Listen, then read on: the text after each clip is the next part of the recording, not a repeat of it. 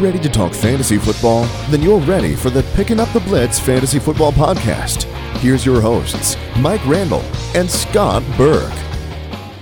You know, I've had just about enough of the robust RB draft strategies. I'm sick of every draft that I'm doing, running backs flying off the board as if someone is handing out dollar bills in the street and everyone's fighting for them. So, my partner, I am now starting to investigate whether I should go zero RB, load up on wide receivers in every draft we do, including the 12 we'll do together, and pretty much commit myself to Lamar Miller, D'Onta Foreman, and the entire Colts running back group. That, that's my strategy. What do you think of it? Lamar Miller, you're not a Lamar Miller guy. I mean, that would just be terrible. yeah. I mean, the running backs are going. I mean, it seems like, especially in this dynasty draft, every position's going. I feel like it's somebody takes a running back, 15 of them go. Tight end, then we get 12 more. I, I get what you're saying. Uh, you know, I've never been a huge team backfield running back guy. I do like to have that star running back, the one that that bell cow, you know, that Le'Veon Bell type that's going to get the action consistently. But uh, listen, if you can figure out who's going to be the lead guy in Indianapolis, more power to you. If you're going to draft four of them, it's even more power to you. But Scott, maybe that's the move. Maybe that's it. Maybe it's while everyone goes nuts, I'll just grab Michael Thomas and Julio or Keenan Allen and Antonio Brown, right? And then I'll get a decent third level wide receiver, probably my guy Amari Cooper. And then I'll just do hashtag team backfield drafting and grab all the running backs that no one's going to want because they've loaded up on RBs in the first two rounds. Maybe that's the solution. No? Zig with everybody's eggs? I mean, you could do that. I mean, you, you nearly won a dynasty league with Blaine Gabbert at quarterback. So listen, anything is possible. um, you know, you can definitely go that route. Do I think it's going to be the epitome of success for you? Probably not. But listen, if you're good with Keenan Allen, Michael Thomas, and then Bicep Bob and Jordan Wilkins, by all means, make it happen, Captain. But I'm going to pass on that boat.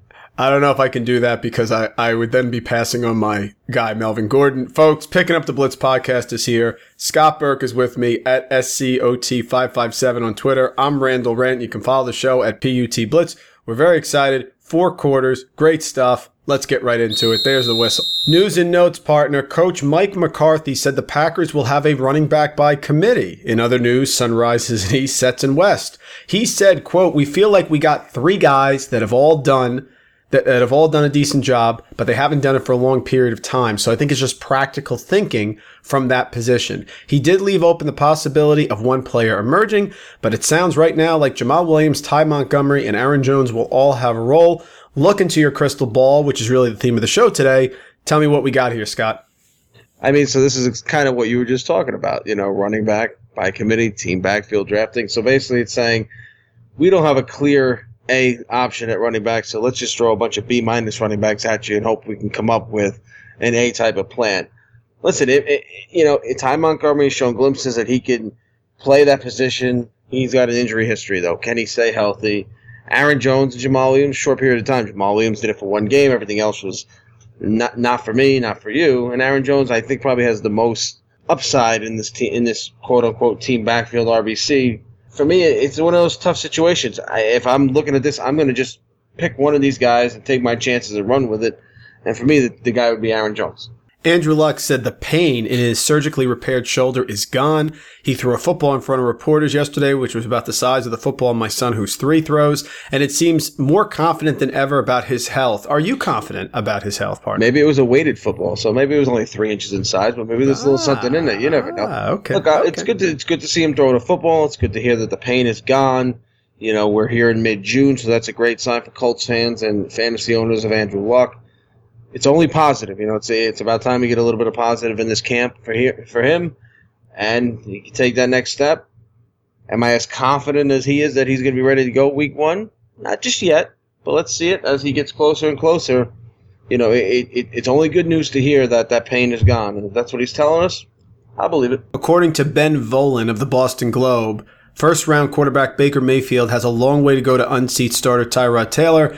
Mayfield has already surpassed Drew Stanton, so he's number two in the depth chart, but it seems that he's a distant second to Taylor. Hue Jackson said it made a commitment to him, and he has held up his end of the bargain, and not just the way he works, but the way he plays and the way he leads. My question is, why do we care what a Boston Globe reporter says about the Cleveland Browns? Yeah, not too sure, but they, you know, I don't know why we care that Baker Mayfield has passed Drew Stanton. Hugh, Hue Jackson told me I had a shot to pass Drew Stanton as the backup quarterback Hey, listen, that was my one of my quarterbacks in my dynasty league yeah, last year. Drew Stanton, Blaine Gabbert. I mean, that was one unbelievable one-two punch you had. And if only, if only for Ben Watson, you'd be in a different place. But oh, anyway, listen, I, I, don't know. Boston Globe reporter. It's a pretty big newspaper. Maybe he just you know quiet times up in Massachusetts. You had to search for something else. Is it relevant right now? No, because I think this is Tyrod's Tyrod Taylor's team uh, for the foreseeable future. Not talking long term, but right now, if Cleveland wants to be competitive I think Tyrod Taylor gives them an opportunity to be competitive. Baker Mayfield, hey, if he's impressing in camp, that's good for you. You're the number one overall pick. We expect you to impress in camp. Don't pull JaMarcus Russell on us. You know, be there, get the job done. So listen, it's Tyrod's team for now. Mayfield, Mayfield's number two. That's great. He can put the headset on, hold the clipboard, but Tyrod for the time being. According to ESPN's Mike Rodak, Nathan Peterman is a quote serious contender for the Bills starting quarterback job. He impressed while rotating first team reps with AJ McCarron. Peterman struggled mildly last year. We laughed about the five uh, interceptions in the Charger game, but he worked with quarterback guru Scott Tom House. And so with Josh Allen on board, but he's mostly worked with the third team, are we thinking it's going to be Peterman or McCarron? Uh, listen, I, I, saw enough of Nathan Peterman last year in San Diego. You know, why would you go out and make a trade for a guy like AJ McCarron, then you draft Josh Allen? It's obviously because you did not have confidence in Nathan Peterman. Am I right? You got rid of Tyrod Taylor, you draft Josh Allen, you give up some picks to go get AJ McCarron. So, what what was the point? You didn't believe in Peterman. All of a sudden, what we had an epiphany. He's working out and he's making a commitment and he's working with people and so forth. I don't buy it. I still think this will be McCarron to start. You may see Allen here sooner than later. According to Aaron Wilson, good reporter for the Houston Chronicle, it remains up in the air whether D'Onta Foreman will be ready week one against the Pats. Remember, the 22 year old was very impressive, had two touchdowns that week, and then ruptured his Achilles in week 11. He sat at OTAs, but he said the rehab is going really, really well. What does this mean for you? It means Lamar Miller's uh, doing the happy dance. He's uh, got some time. He has a chance to kind of take this job and hopefully do something more with it than he has in the past. You know, I was high on Lamar Miller making this move a couple years ago from Miami to Houston. I thought it would give him a chance to really shine, be a big part of this offense. He just hasn't given me what I had hoped. He hasn't been terrible, but he really has not put enough, especially fantasy wise. So with Foreman sitting out, if Foreman's not fully healthy, ready to go, Miller's, you know, saying his prayers and hoping he can move forward and take the job and keep it away from Wolf Foreman. Monday morning quarterbacks Albert Breer writes that Panthers first round star wide receiver DJ Moore has looked the part this offseason. Remember, he was the first receiver off the board at number 24 in the draft. He's certainly dynamic. He's after the catch guy. He's got a lot of yards after catch. According to Breer's praise, Panthers.com's Max Henson wrote Moore is more than ready to contribute.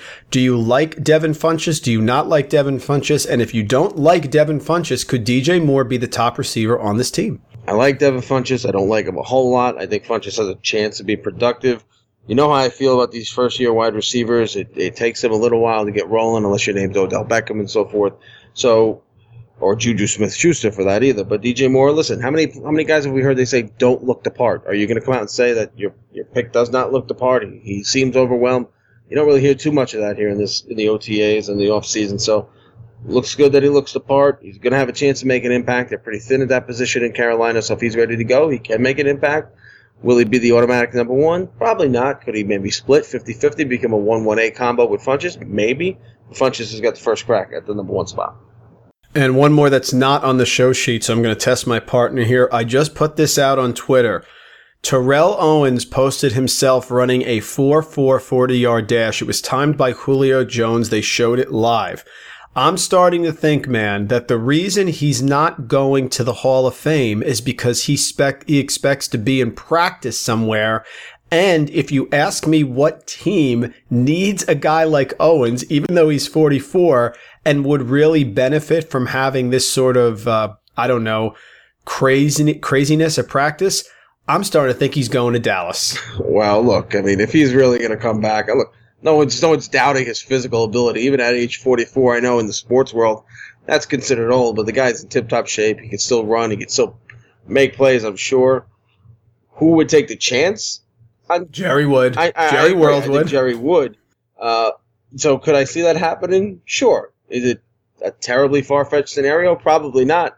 But I do know one thing that it's caused. It's caused some uneasiness in Atlanta. The Falcons are not too thrilled with Julio and his association with Terrell Owens. So with Julio already sitting out, that could be make a little rocky road in Atlanta for uh, Julio and his team.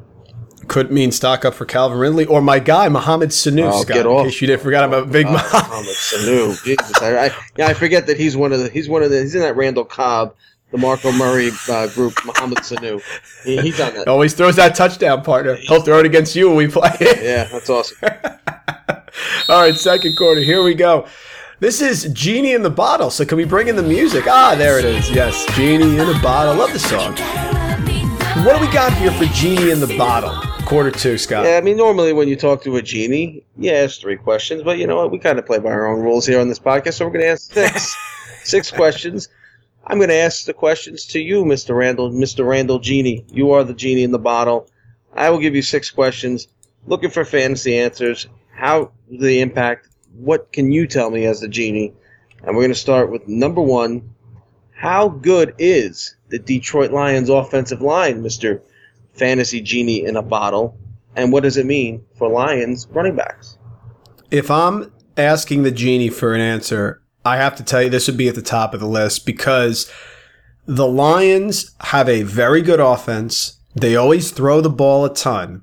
And their offensive line has not been great. However, this year, as Evan Silva put out on Twitter, they probably have the best offensive line they had in years. Taylor Decker at left tackle. Ragnow as the rookie will move to guard, not center, because they have Graham Glasgow, they have TJ Lang, and Rick Wagner. The reason I'm bringing this up is the goal line RB in Detroit has always been pretty decent. Mikel Leshoure, Jahvid Best, yada yada, right?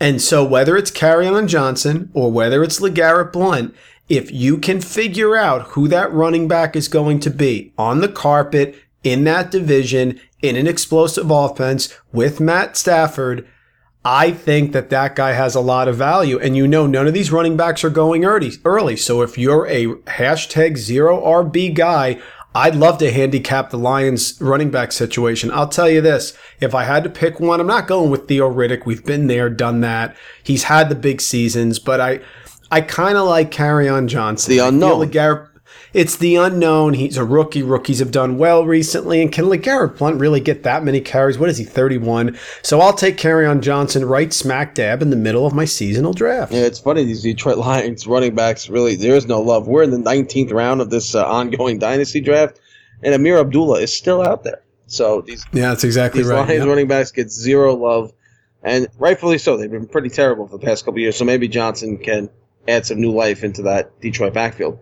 Question number two, pretty point blank one. Will Aaron Rodgers stay healthy this year, Genie? And if he does, who's the biggest fantasy winner? You know I'm not a fan of Davante Adams with his bad quarterback schedule. You love Randall Cobb. Jimmy Graham is 31, 31 years old. And what about Geronimo Allison? You are in my head. I was a huge Davante Adams guy. I was drafting him in all my early best ball leagues. Draft.com. We have a partnership with them, folks. Put in the code PUTB and you get a free $3 uh, admission into a, a, a a best ball tournament. But you have given me pause reading off that schedule of who Davante Adams is going to face. Here's the thing. We all believe in Aaron Rodgers. We know Aaron Rodgers is going to put up a lot of numbers. Maybe he starts off slow and he sends out the tweet, right? R-E-L-A-X. Fine. Jimmy Graham's 31 partner. So, I mean, I could see Jimmy Graham getting 8 to 10 touchdowns, right? But I don't see Jimmy Graham getting 80 receptions. I, I don't see that, particularly in a Green Bay offense that never really uses a tight end.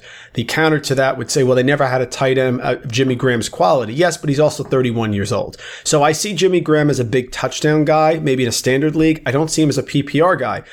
But Scott, here's the problem. You just read off the running backs. Okay, we talked about them. They're all good, but not great. You're not a Randall Cobb guy, so who are we taking? I'm starting to think we should take Geronimo Allison. I'm going to take Cobb. You know that. I have an addiction. It's not healthy. I'm trying to get help for it, folks.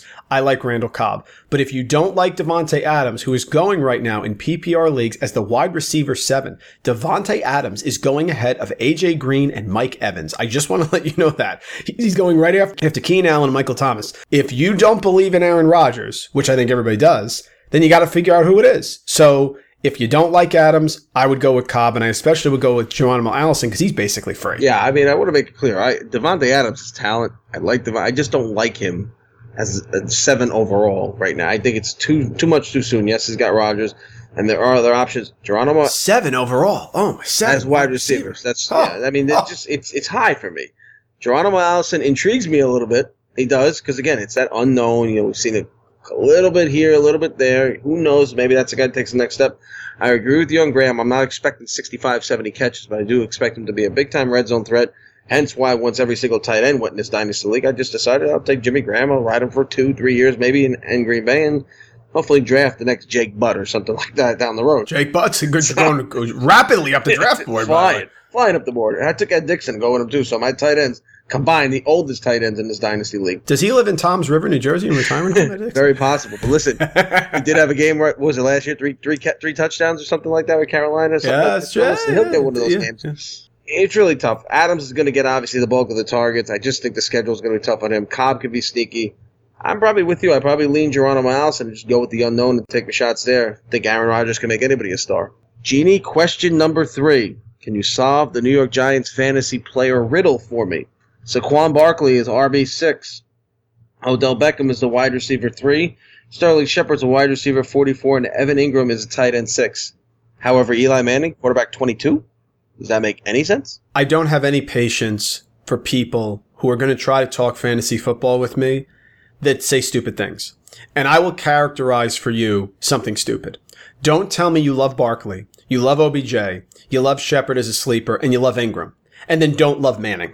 It doesn't work that way. So I, if you don't like Manning, which a lot of people don't for good reason, regular season, he's very up and down, then tell me which one of these players is not going to do well.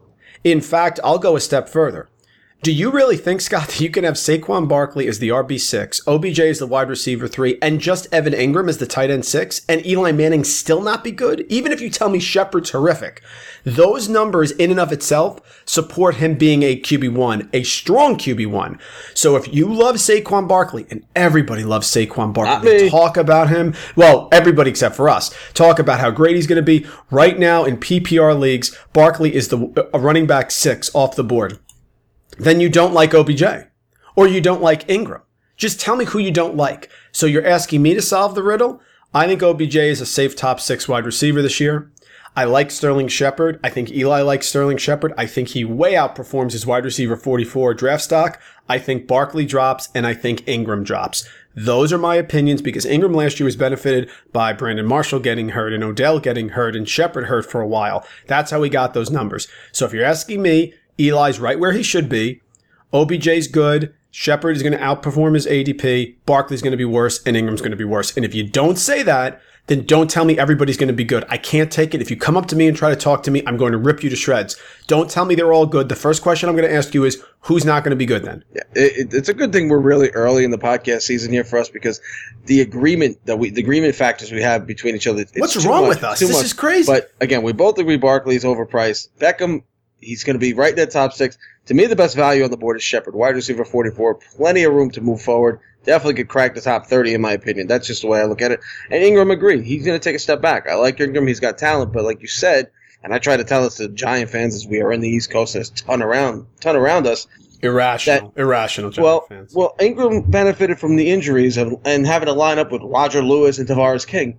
So when Beck, when Beckham and Shepard come back, he should take a step back. Now, of course not, because when Beckham comes back, he's going to draw the double team, and then they're going to have to cover Shepard in the slot, so it's going to leave Engram wide open.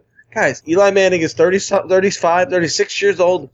Yeah, he's not throwing 70 balls a game here, and if Beckham's going to get you 14 targets a game, and you want to hand Saquon, you want to get Saquon Barkley 30 touches a game, like everybody's saying, oh, 200 carries, 100 receptions, guys, someone's going to take a step back, and it's going to be Mr. Tight End in the the tight end six, and it's going to be the running back. And I think Beckham and Shepard are the ones that benefit the most.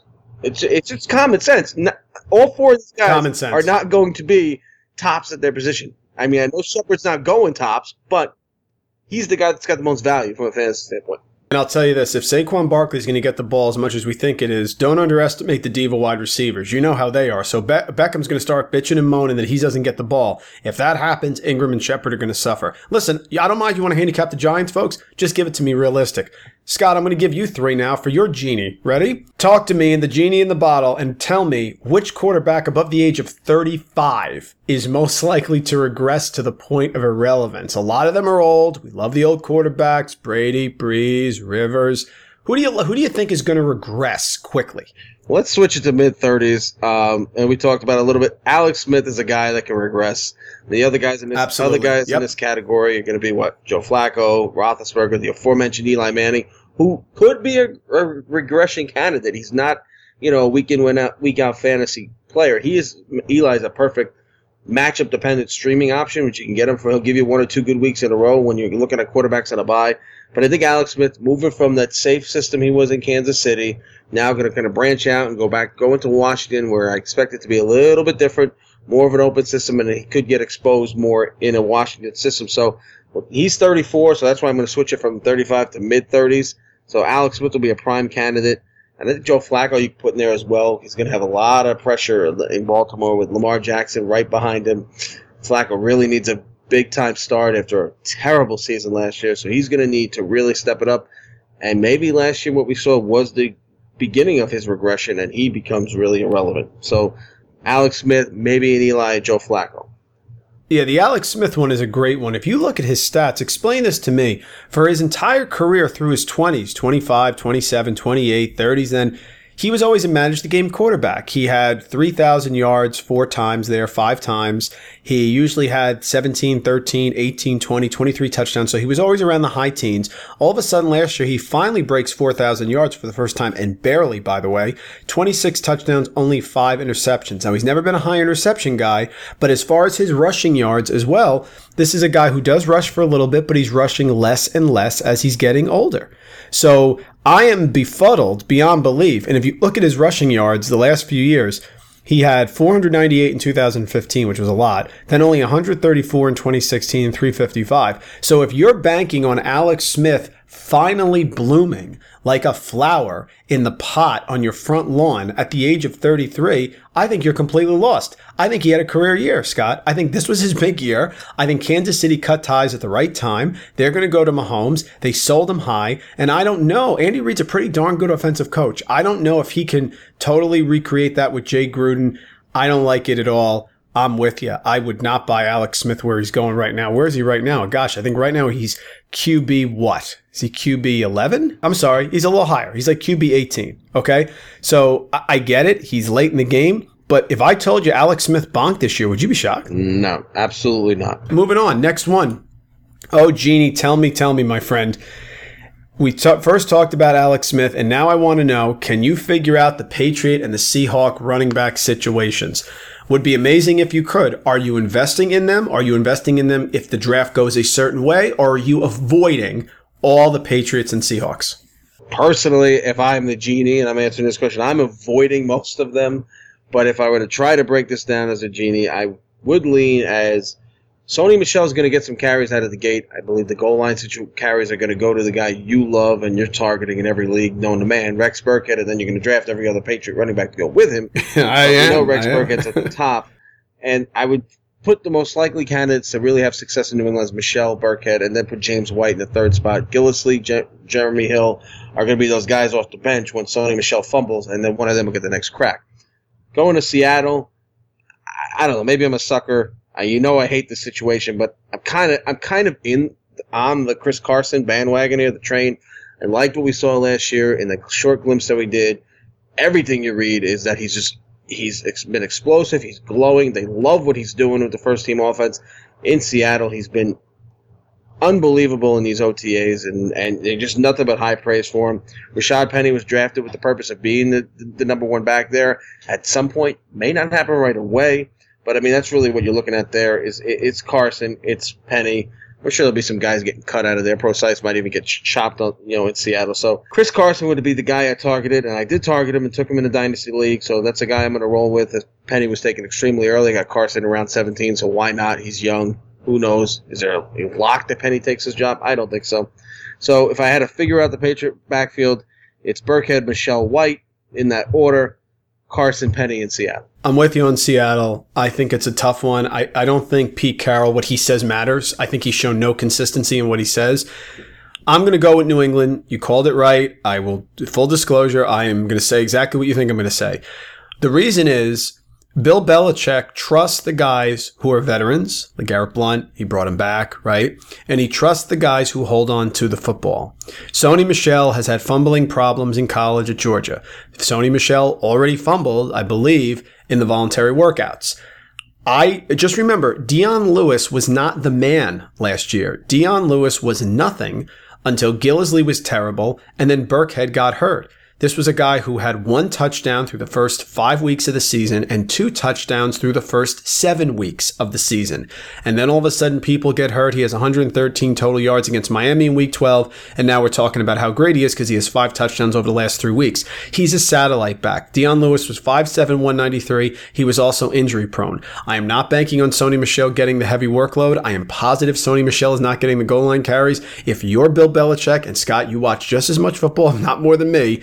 Have you ever seen him giving the ball to a rookie running back repeatedly at the goal line like Sony Michel? He's going to give it to Burkhead. If Burkhead gets hurt, maybe he'll try Michel. But I think he would probably even give it to James White and they would go with like a spread offense. So yes, I'm going to try to handicap. I'm going to try to get Rex Burkhead. It could be a disaster. It may not work out. I'm not buying Sony Michel because he's the most expensive of the running backs. And I also think that James White for PPR leagues is pretty solid. I think he's okay because this is a guy who catch a lot of balls, right? 70, 80 balls. I, I think that's pretty decent. Yeah, no? James White's got extremely sneaky value in late rounds in the, in this in this offense because I think when a guy like Belichick looks at James White is probably his most reliable, consistent option. He may not be the most talented or the best back.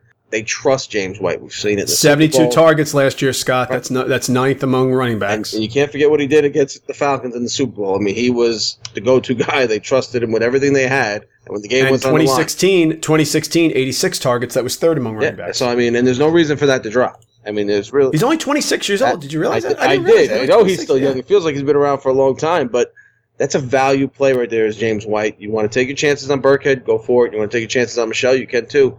James White could have that real, real sneaky late round value, and I'm sure there's some people looking at him and targeting him because there's always question marks in that backfield. But White has been that consistent piece. You know, may not be lighting it up all the time, but the consistent piece for the Patriots. And the last one, we're going to get into Deshaun Watson on the fourth quarter. You did a great article on it. But I will ask you, Fantasy Football Genie, what rookie quarterback has the best chance to come on and make the impact that Deshaun Watson did last year? What would you go with? Yeah, I mean, I kind of put this out when, when he was first drafted, uh, you know, Twitter and so forth. Lamar Jackson in Baltimore is, is, is, gonna, and I just you know hinted at it a few minutes ago. He's gonna put the pressure on Joe Flacco quickly. You know the Ravens kind of a bit of a changing in the guard in the offense. A lot of pieces going out, new pieces coming in. They're trying to build with a new with a running back and Alex Collins that they got last year. Now to see if they can build a foundation around him and Dixon and Allen and so forth. Flacco's getting up there in age. He's got his Super Bowl win, but he was really bad last year. I mean, we we can remember a couple of games, one specifically in London, where they they just looked you know really really bad. It, it was non-competitive, and Flacco seemed to have lost a bit of a step. You know, all reports that you see are saying that you know the the the, the draft pick of Lamar Jackson has lit a fire under Flacco. I hope it has because he's probably playing for his job. I'm not going to say you know three four weeks in he's going to lose his job, but if you know you're six seven weeks in and the Ravens are sitting at one and four or one and five, and Flacco's got more interceptions than he does touchdowns in that division where you know the Steelers are going to be good, the Browns are coming up. They're going to be tougher to play against, and the Bengals are still, despite you know being dysfunctional, still will throw a, tough, a couple tough games at you. So it's a hard division to be in. You don't want to be one in five, and if you are, I could easily see Harbaugh flipping the script there and just making the change and changing that entire offensive scheme. So the guy who's got the most potential to do it and probably the closest, you know, the fastest door to get there is Lamar Jackson. I think Baker Mayfield will be a while before we see him. Josh Allen, could we see him? Possibly, could see him sooner, but he's not going to put up Deshaun Watson type numbers that we saw. So the mobility and the movement that Lamar Jackson can give, he would make would make him the most likely candidate to do it. We may not see it at all, but if it was going to be somebody, probably Lamar Jackson. Yeah, I think he has a chance if he comes in. They can't figure him out. Uh, we talked to yeah, Terrelle Pryor came on the scene, right? People couldn't figure out who he was, and he ended up doing nothing the year after. So they have the coaching staff. They want to help him, man. I think it could be. Flacco is on very thin ice right there. They gave him the big contract. He banked on himself. Congratulations, won a Super Bowl. That's fantastic. But Lamar Jackson is like that shiny toy that's it, it's waiting for Christmas, man, and they want to open it. And you up. know he's motivated. He waited all night to get drafted that night, and so you know Jackson is ready to go. He's going to give you everything he's got. Hundred percent. Now we're moving to the third quarter. Very interesting. Warren Sharp and Evan Silva work together, and they produce every single year a sort of combination strength of schedule analyzation. When you hear strength of schedule, guys, what you will hear is people looking at the win loss percentages from last year and then telling you how exactly they're going to be this year. Oh, well, they're playing teams that were really, really good. What I can recommend is follow Warren Sharp on Twitter and then go to his site, which is Sharp, Fo- Sharp Football An- Analysis. Last year, when I go on the beach, my wife knows I get this book and I love it. 2017 last year was the football preview. His is coming out this year, 2018. He goes through an incredible strength of schedule and it's driven by data. It's not just data, it's talking about players that have come in, coaching changes. It talks about everything and it's really incredible. Last year, he identified, Scott, that the easiest schedule in the entire league was Jacksonville. And if you had followed that and listened to what he wrote, you could have made a good chunk of change. He also said that Minnesota had the seventh easiest schedule. What I'm saying is, what he says and all the methods that he puts into it, it's not lazy, it's not inaccurate. He gives it to you with everything factored in the players, the scheme, the draft picks, everything. With that in mind, I want to read you the top five toughest schedules and then get your reaction teams, and then the top five easiest schedules and get your reactions. So let's start. According to Warren Sharp and Evan Silva work together, toughest schedules this year. The hardest schedule in the, in the NFL will be Arizona. The next will be Tampa Bay, which I think is very interesting then Seattle, then the Giants and Kansas City. So he thinks those are going to be very, very difficult. We'll go one by one here, and I just want to get your reaction. So when he's talking about Arizona, we have some change over there. And his argument is that their home road splits are going to be incredible. They play just one top 10 opponent at home, which is the Rams, and five top 10 opponents, according to his metrics, on the road.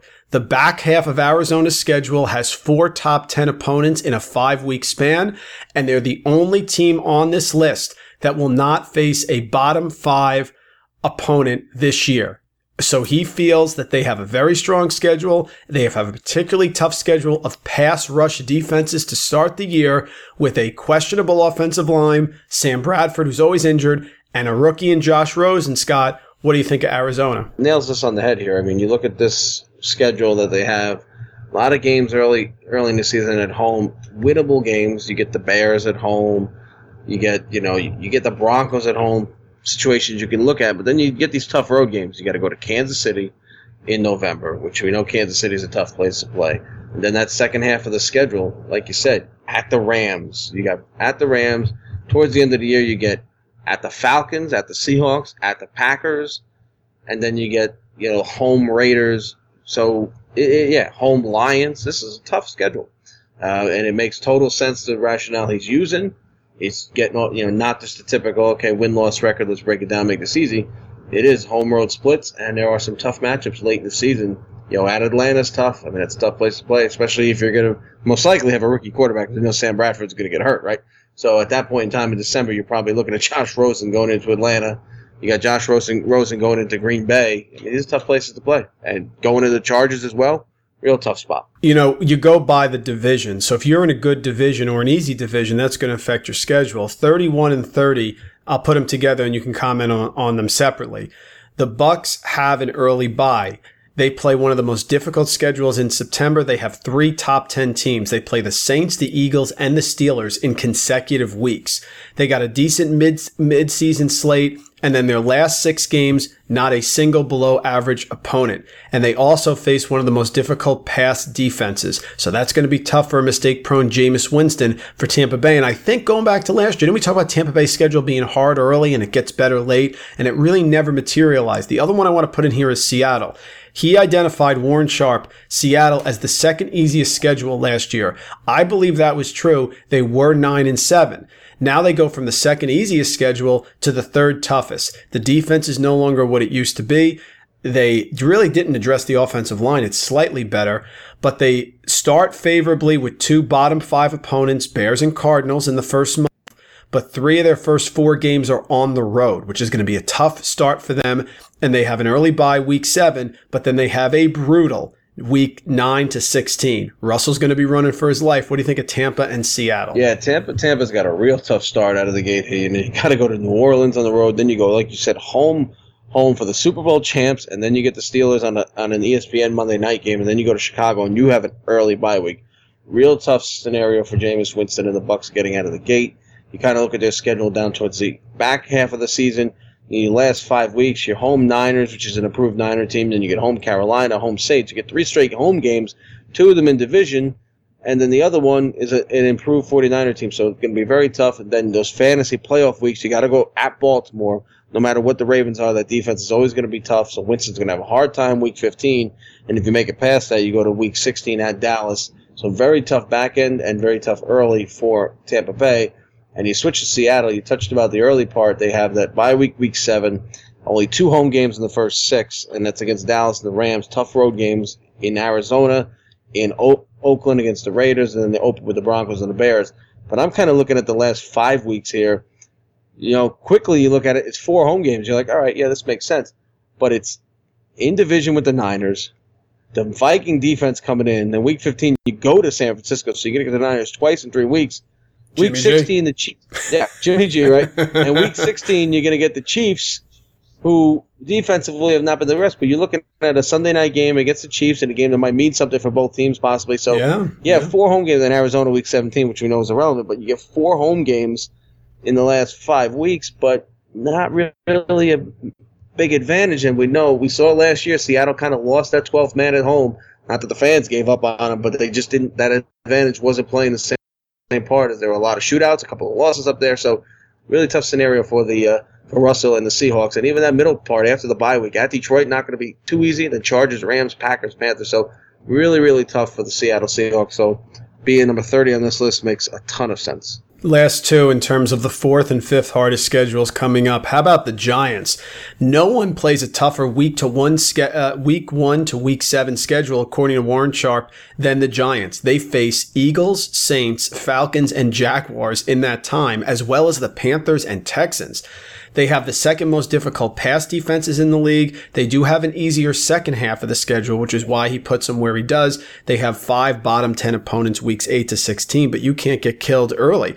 And the Kansas City Chiefs he has as the fifth hardest schedule. They open with the Chargers and Steelers both on the road in week 1 and 2. That is not easy. Then week 5 and 6, they go Jaguars and Patriots back to back with a rookie with a quarterback who's going to be making really his first start, right? And then they have a league high six top 10 opponents. The overall above average schedule is okay, but the offense really faces some very difficult opponents early, which could shake up Mahomes. You want that rookie to get into a decent start, right? It looks like both the Giants and Chiefs are going to have a tough one. Yeah, when you look look at the Giants, you know, I just got done telling you how about the Seahawks last five weeks have four home games.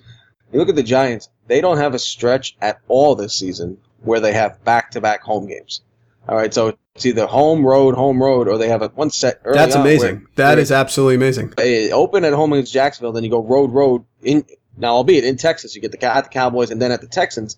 But then every other game rotates home away, home away, home away the rest of the season.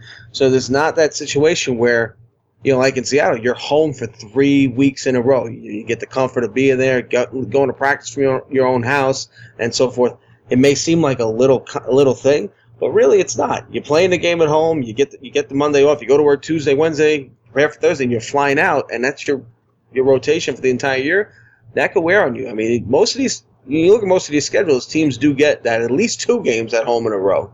The Giants don't get that one time this year, but if you talk to every Giant fan around, listen, they had the second pick of the draft this year. They're going to the Super Bowl next year. That's just the way it goes. I mean, that's that's the rationale from Giant fans.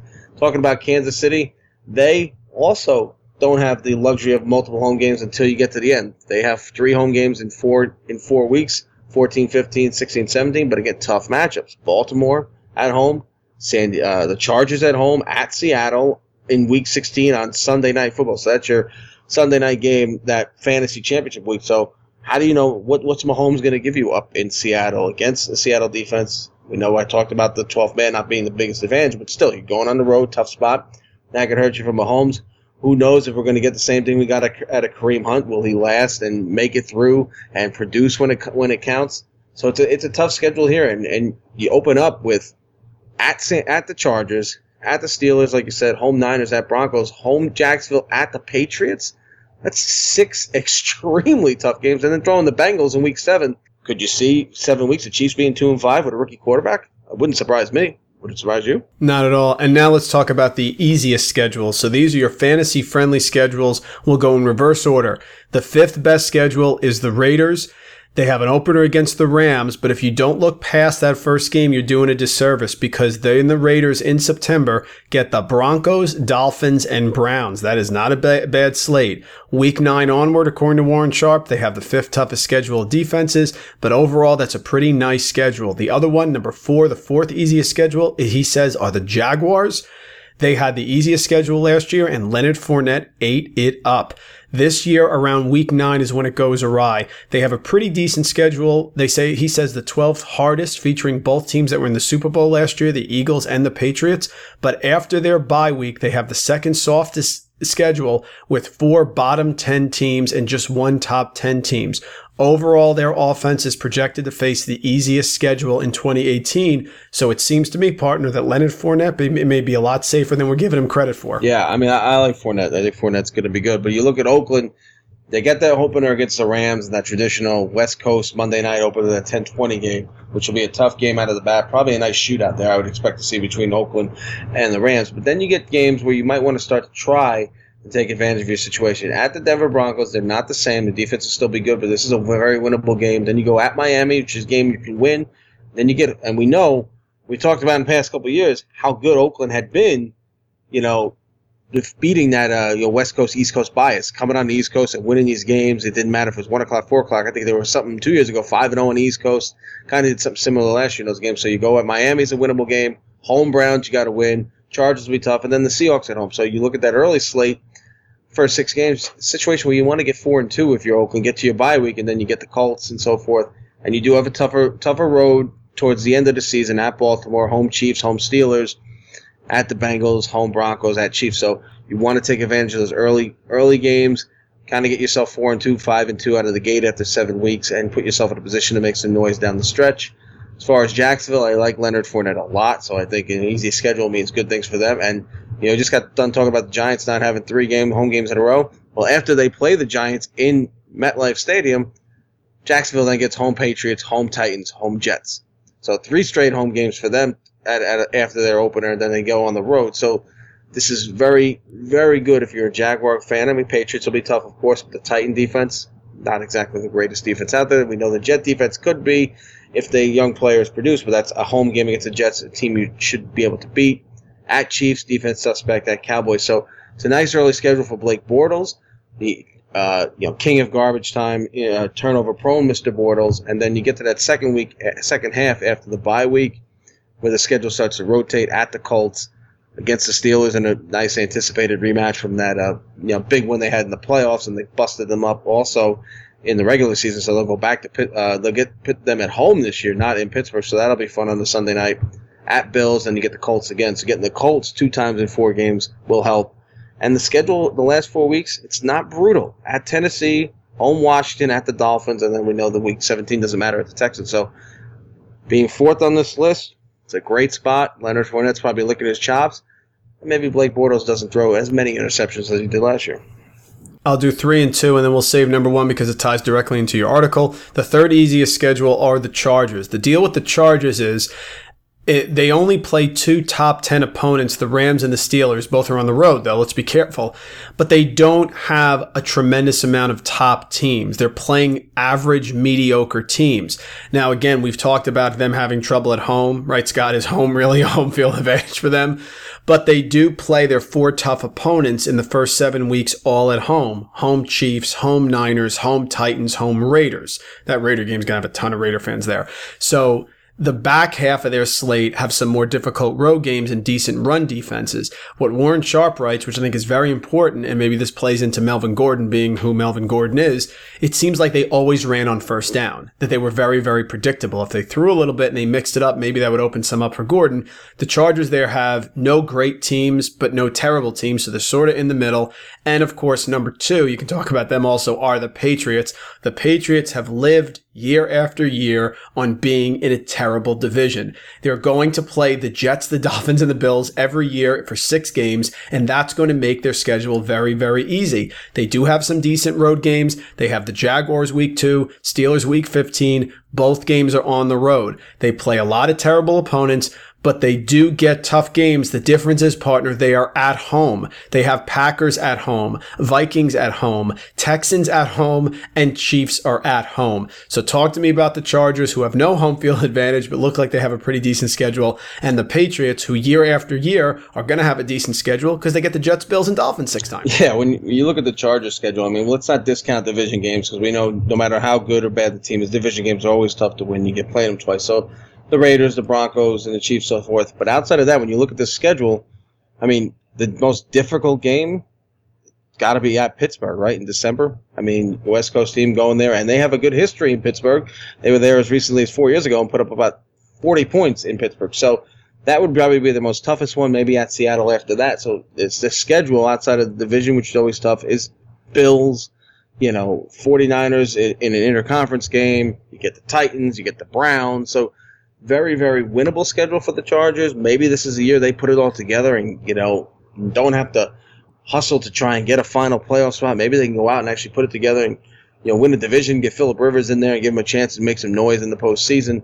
So very the schedule's very uh, playable and winnable for them. And you go to the Patriots side here, like you said, they're tough opponents are at are, are at home. I mean, you know, yeah, they got to go to Jacksonville, which will be a tough game on the road, but Packers at home, like you said, Vikings at home. They do have to go to Pittsburgh again. I feel like every year we get that game, and that's in Pittsburgh, and that this one's put right right when it matters, back in Week 15, kind of like last year. So there'll be a lot of drama there, and then you close with the Bills, Jets. You know, Packers at home, like I said, is, is, is a good one, and then you get three straight home games in the middle. You know, Week four to Week six, Dolphins winnable. They Dolphins give New England trouble, but in Miami, usually New England's a different story. Then you get the Colts, and then you get the Chiefs. So Patriots schedule be at number two, an aging Tom Brady, a running back by committee, wide receivers. You know, we don't know who's going to produce with Edelman being suspended for four games, and you got a bunch of other names there. So this is a very, very winnable schedule for New England once again, and they will prove again to be very difficult to dethrone in the AFC West. AFC East. And that moves us into quarter number four, where Scott is going to talk. Wrote a great article. He does a, a, fantasy spotlight for Last Word on Pro Football. I look forward to him every time you put him out, partner. And talk to us about Deshaun Watson because Warren Sharp has the Houston Texans as the easiest schedule. Now, listen, Andrew Luck may return, and they face New England in Week One. But then they get the Bills and then the Jaguars and then the Jets. But then from weeks 3 to 15, he says it is winnable to Cupcake City. Those were his quotes that he used. Giants, Colts twice, Cowboys, Bills, Dolphins, Broncos, Redskins, Browns, and Jets. If Deshaun Watson can stay healthy, you can talk more about him and you know Lamar Miller can give them something. You know what DeAndre Hopkins is with that schedule, man. This could be an explosive fantasy offense. Yeah, I mean it's got it's got a chance to be. You know, we had talked about the Watson and Wentz debate in the last episode. It kind of got me thinking, so I decided to put out a piece on Watson. Most likely, the next one will be on Wentz. But when you look at the schedule here, it, it is it's tough early with the Patriots at New England's always going to be tough, and at the Titans will be tough division game. But when you break it down in the middle like you did, these are winnable games. Browns, Colts twice. Redskins, yeah. Andrew Luck being back may change that, but still, Texan defense over the Colt defense any day of the week, and Andrew Luck coming off a year and a half and not playing could benefit the Houston Texans. But you know, when I, when I wrote this piece about about Watson, it was really kind of the kind of really put in light what kind of historic season he really did have, and it was only seven games, but the kind of the numbers that he put up and the expectations now that people have. I mean, when you look at him right now, he's coming off a torn ACL that he suffered in practice November 2nd last year after that memorable game against Seattle, going up and down the field with Russell Wilson. At the time of the article, he's the fourth overall quarterback being taken. And this is a guy who's played seven games, coming off a torn ACL. He's being drafted behind only Aaron Rodgers, Russell Wilson, and Tom Brady. So the expectations, they're there. People saw saw what they did for that short term, and they bought in, and they're buying in. And there are some leagues where he's even going ahead of Brady, and he's going ahead of Wilson, which is a little much right now. But we know he's got talent. But when you really look into that rookie season, seven games he played, he had 25.0 fantasy points per game, eighth best by any quarterback all time at 25%, 25 points per game in only seven games. And he that first game he only played the first half of the game, uh, second half of the game. He didn't even start the game. And then his efficiency we've talked about was so off the charts. You know, player profile, great, great playerprofile.com, great site. They break things down. They, these metrics and efficiency. He had 5.3 air yards per attempt, which was number one in the league during his time on the field, and also number one against amongst quarterbacks was his 70.6 production premium, his 81.8 total quarterback ranking, and his 0.67 fantasy points per dropback were number one. And in fact, the dropback numbers were so good, they were 24.6% better than the next best quarterback. So his numbers were just off the charts. His rookie season passer rating second best all time by any quarterback with at least any rookie quarterback with at least 200 passes. Second best all time. He was able to run around the field. He had his uh, rushing fantasy points per dropback were only second behind Cam Newton. I mean, obviously with the torn ACL, you look at that, they're probably going to bring him back a little bit. Not, you know, he's not going to be shut down from a running standpoint because that's part of, you know, a big weapon of his, obviously. But they'll bring it back a little bit. He's young. You don't want to take another chance and have another dangerous injury happen. So his numbers were just off the charts, and people have bought in. And then what he did was he elevated DeAndre Hopkins, if he could even be elevated anymore, and he brought Will Fuller to the table. He introduced Will Fuller to the fantasy world because we know Hopkins can catch the ball if I'm throwing it, if you're throwing it. It does not matter. He's going to go up. We saw that when he was catching balls from Tom Savage. But Will Fuller, in the seven games that he played, averaged 21 fantasy points per game, second to only DeAndre Hopkins, 21.1. So Watson really made his two wide receivers, you know, elevated them. He put Hopkins in that conversation to be a one or two. You know, we know Antonio Brown and so forth, but put Hopkins right there last year, who was consistent week in and week out, and brought Fuller to the table. Numbers went down a little bit for Fuller once Watson was out. Hopkins was able to keep keep going and keep level. Watson averaged a touchdown pass once every 9.3% of his attempts, which is, we put that out in the last episode that we had, and that was second all time of any quarterback with 200 pass attempts since the merger, since the NFL merger. So again, the efficiency, top notch. And now it's really what, what can we expect? I mean, we saw seven games you really want to see help. You want to see some help in the backfield, like you talked about. You want to see Lamar Miller be able to establish himself as a legitimate threat, not a guy that's going to get 15 carries and 55 yards and hope to punch in a touchdown late or something like that. You need him to be able to produce and give defenses a scare in that, listen, if we don't, you know, we keep Watson contained, now Miller's going to break one off, so we have to really account for both aspects of this offense. If it's just the passing offense that they're worried about and Watson running the ball, it's going to take away from what Watson can do. So Miller needs to be able to step up, find the hole, make some plays, and give the defenses something to worry about. And if he can't do that, then Foreman needs to when he gets healthy. But one of them need to. Neither one of them had a 100 yard rushing game in 2017, so that doesn't help the cause. But you got to see something moving forward from them. You need to see them be able to open it up so Watson could build off what he did, you're not going to see the efficiency you saw last year. Listen, it's, it's second year in the league. Team's seen the video. They've seen what he did in seven games, but you're going to see a quarterback that can produce, and if healthy, rightfully so. He's pegged in that top five. He probably will finish in that top five if healthy. I got him right around where Fantasy Pros has him at quarterback four. It makes total sense. As long as he stays healthy and his wide receivers are healthy, this is a situation where he can thrive in the passing game, open things up with his legs, and hopefully lead to some success with his running back. Yeah, I, well said. I, I think your article is really making me think because you know I always complain I get a back half of round one pick. Here's my issue 50% of those top running backs are going to bust. They always do. So we play in a lot of different leagues. One of our favorite leagues that we play in is a three wide receiver non PPR league. Okay. So you have to start three wide receivers. No way around it. I'm sitting here looking while everyone's going to go running back heavy and they're going to jump over all the three, they're going to jump on the backs who they perceive to be three down backs like Kareem Hunt and Saquon Barkley. I could easily come away, regardless of where I pick, with some combination of Odell Beckham, Michael Thomas, Doug Baldwin, um, Antonio Brown, Keenan Allen, um, Adam Thielen, right? And then I'm then looking at running backs who are good but not great. So why couldn't I scoop up Lamar Miller? I understand I can get him in round five and D'Onta Foreman in round 10. If you really want to get Alfred Blue, have a lot of fun. What I'm saying is, I no you go running back early, you're not taking Lamar Miller in round five. So as long as my wide receivers produce, and I get reasonable production from Lamar Miller and I handcuff him with D'Onta Foreman and then I grab my Rex Burkhead, James White, or I grab my slew of Colts running backs. And Scott, maybe by that time the lead Colt running back has established himself why not go that direction or why not grab a Packer running back? Because Houston has a decent schedule. Watson is electric. You know he opens the running lanes, like you said. I'm not saying Lamar Miller is great. I'm not saying that. But you can't, what is the cardinal rule of fantasy? You cannot bust on your early pick. You can't do it. Every year, if you do the stats, 80% of your points are coming from those first three picks. Wide receivers are safe. They're a lot safer, more safer than running backs. So I think if I come away with Michael Thomas, Davante Adams, and Mike Evans. Even though I don't like Mike Evans, I think that's pretty safe upside. And then all I got to do, Scott, is hit on one of my late round running backs, and I can piece together the other back. Yeah, I mean, if you nail the Patriot situation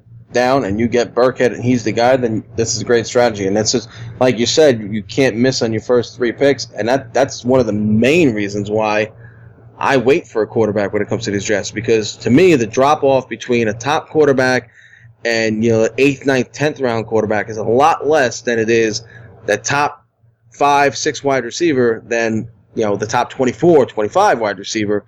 If you go ahead and waste one, not waste, but use one of those top picks on a quarterback. So I'm with you with the top three picks being vital to your success. We know that. I mean, almost like you know it's cliche to say or it's an obvious statement, but it is. And if Lamar Miller now giving hope, hopefully a full year with Watson and they go 16 games, if he can take a next step and become a guy who maybe averages 80 yards per game, not 55 or 56, and able to kept, catch some passes and make the threat, Lamar Miller is a, is a, is a great value buy. And if as long as Watson stays healthy, he can produce. And yes, if you do draft Miller, you gotta pair him up with Foreman.